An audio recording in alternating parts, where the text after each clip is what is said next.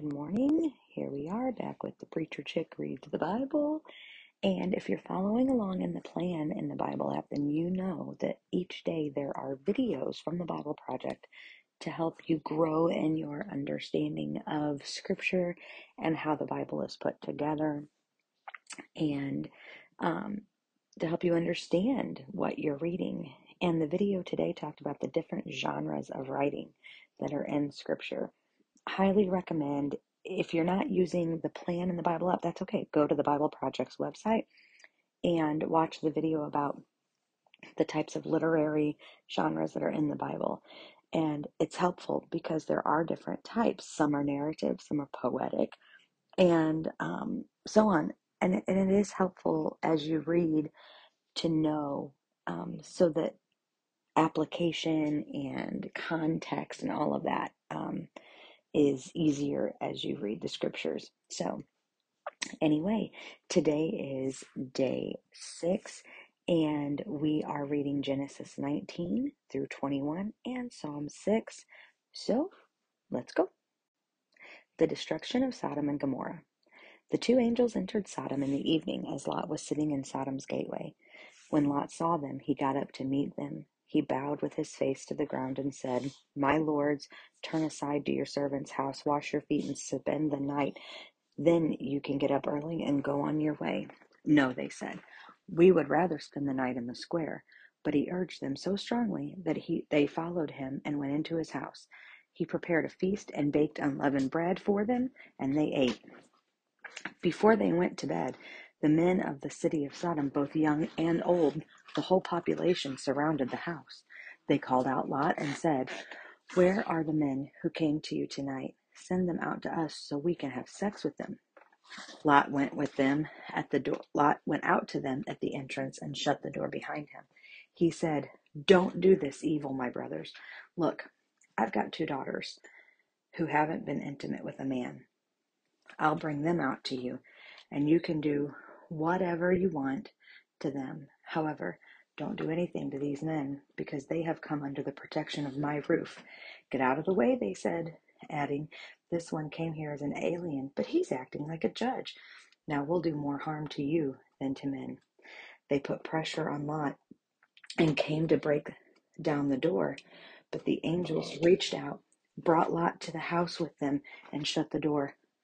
They struck the men who were at the entrance of the house, both young and old, with blindness, so that they were unable to find the entrance. Then the angel said to Lot, "Do you have anyone else here, a son-in-law, your sons and daughters, or anyone else in the city who belongs to you? Get them out of this place, for we are about to destroy this place, because the outcry against the people is so great before the Lord that the Lord has sent us to destroy it." So Lot went out and spoke to his sons-in-law who were going to marry his daughters.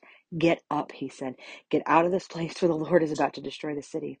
But his son-in-law His sons-in-law thought he was joking. At daybreak, the angels urged Lot on, "Get up, take your wife and your two daughters who are here, or you will be swept away in the punishment of the city." But he hesitated. Because of the Lord's compassion for him, the men grabbed his hand and his wife's hand and the hands of his two daughters. They brought him out and left him outside the city. As soon as the angels got them outside, one of them said, "Run for your lives. Don't look back, and don't stop anywhere on the plain. Run to the mountains, or you will be swept away." But Lot said to them, "No, my lords, please. Your servant has indeed found favor with you, and you have shown me great kindness by saving my life, but I can't run for the mountains. The disaster will overtake me, and I'll die. Look, this town is close enough for me to flee to. It, it's a small place. Please let me run to it. It's only a small place, isn't it, so that I can survive?" And he said to him, "All right. I'll grant your request about this matter too, and will not demolish the town you mentioned. Hurry up, run to it, for I cannot do anything until you get there." Therefore, the name of the city is Zoar. The sun had risen over the land when Lot reached Zoar. Then out of the sky the Lord rained on Sodom and Gomorrah, burning sulfur from the Lord. He demolished these cities, the entire plain, and all the inhabitants of the cities, and whatever grew on the ground. But Lot's wife looked back and became a pillar of salt. Early in the morning, Abraham went to the place where he had stood before the Lord. He looked down toward Sodom and Gomorrah and the land and all the land of the plain, and he saw that smoke was going up from the land like the smoke of a furnace. So it was, when God destroyed the cities of the plain, he remembered Abraham and brought Lot out of the middle of the upheaval when he demolished the cities where Lot had lived. The origin of Moab and Ammon. Lot departed from Zoar and lived in the mountains along with his two daughters because he was afraid to live in Zoar. Instead, he and his two daughters lived in a cave. Then the firstborn said to the younger, "Our father is old. There is no man in the land to sleep with us, as this is the custom of all the land. Come, let's get our father to drink wine so that we can sleep with him and preserve our father's line." So they got their father to drink wine that night, and the firstborn came and slept with her father. He did not know when she lay down or when she got up.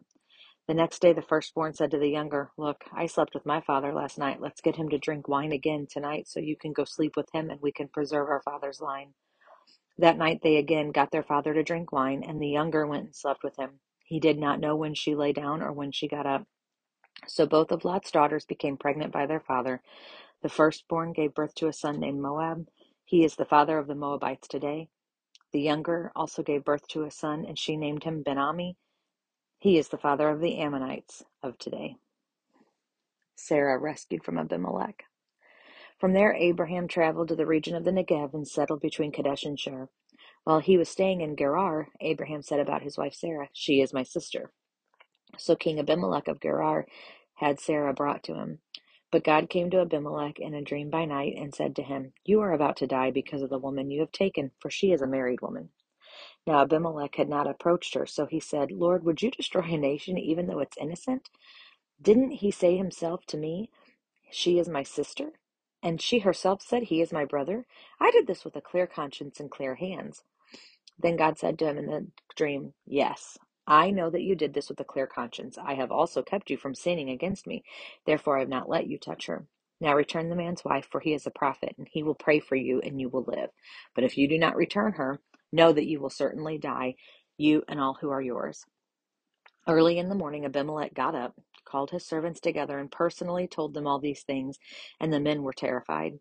Then Abimelech called Abraham in and said to him, "What have you done to us? How did I sin against you that you have brought such enormous guilt on me and on my kingdom? You have done things to me that should never be done." Abimelech also asked Abraham, "What made you do this?" Abraham replied, "I thought, there is absolutely no fear of God in this place. They will kill me because of my wife. Besides, she is really my sister, the daughter of my father, though not the daughter of my mother, and she became my wife.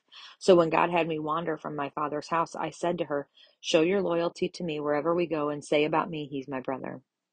And then Abimelech took flocks and herds and male and female slaves, gave them to Abraham, and returned his wife Sarah to him. Abimelech said, "Look, my land is before you. Settle wherever you want." And he said to Sarah, "Look, I am giving your brother one thousand pieces of silver. It's a verification of your honor to all who are with you. You are fully vindicated."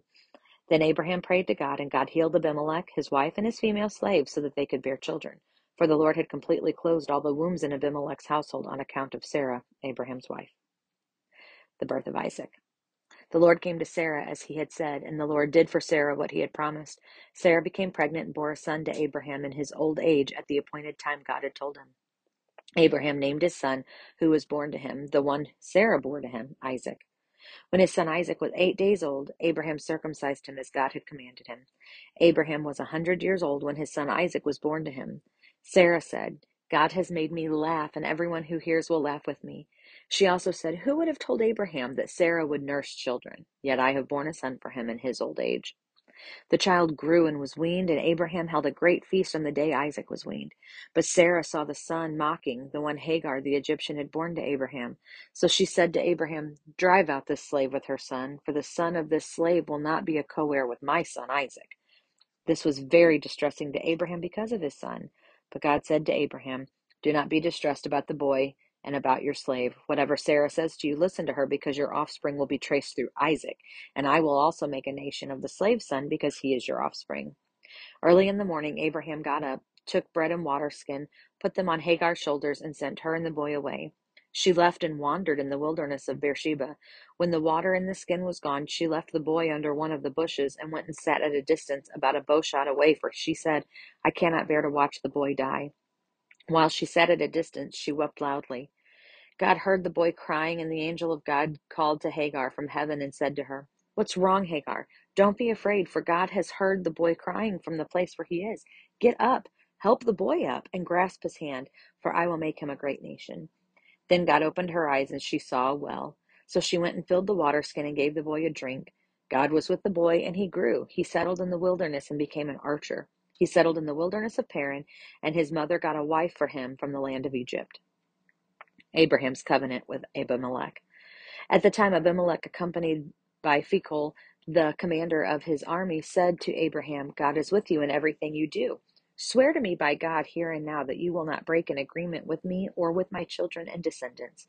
As I have been loyal to you, so you will be loyal to me and to the country where you are a resident alien. And Abraham said, I swear it. But Abraham complained to Abimelech because of the well that Abimelech's servants had seized. Abimelech replied, I don't know who did this thing. You didn't report anything to me, so I hadn't heard about it until today. Abraham took flocks and herds and gave them to Abimelech, and the two of them made a covenant. Abraham separated seven ewe lambs from the flock, and Abimelech said to Abraham, Why have you separated these seven ewe lambs? He replied, You are to accept the seven ewe lambs from me, so that this act will serve as my witness that I dug this well. Therefore that place was called Beersheba, because it was there that the two of them swore an oath.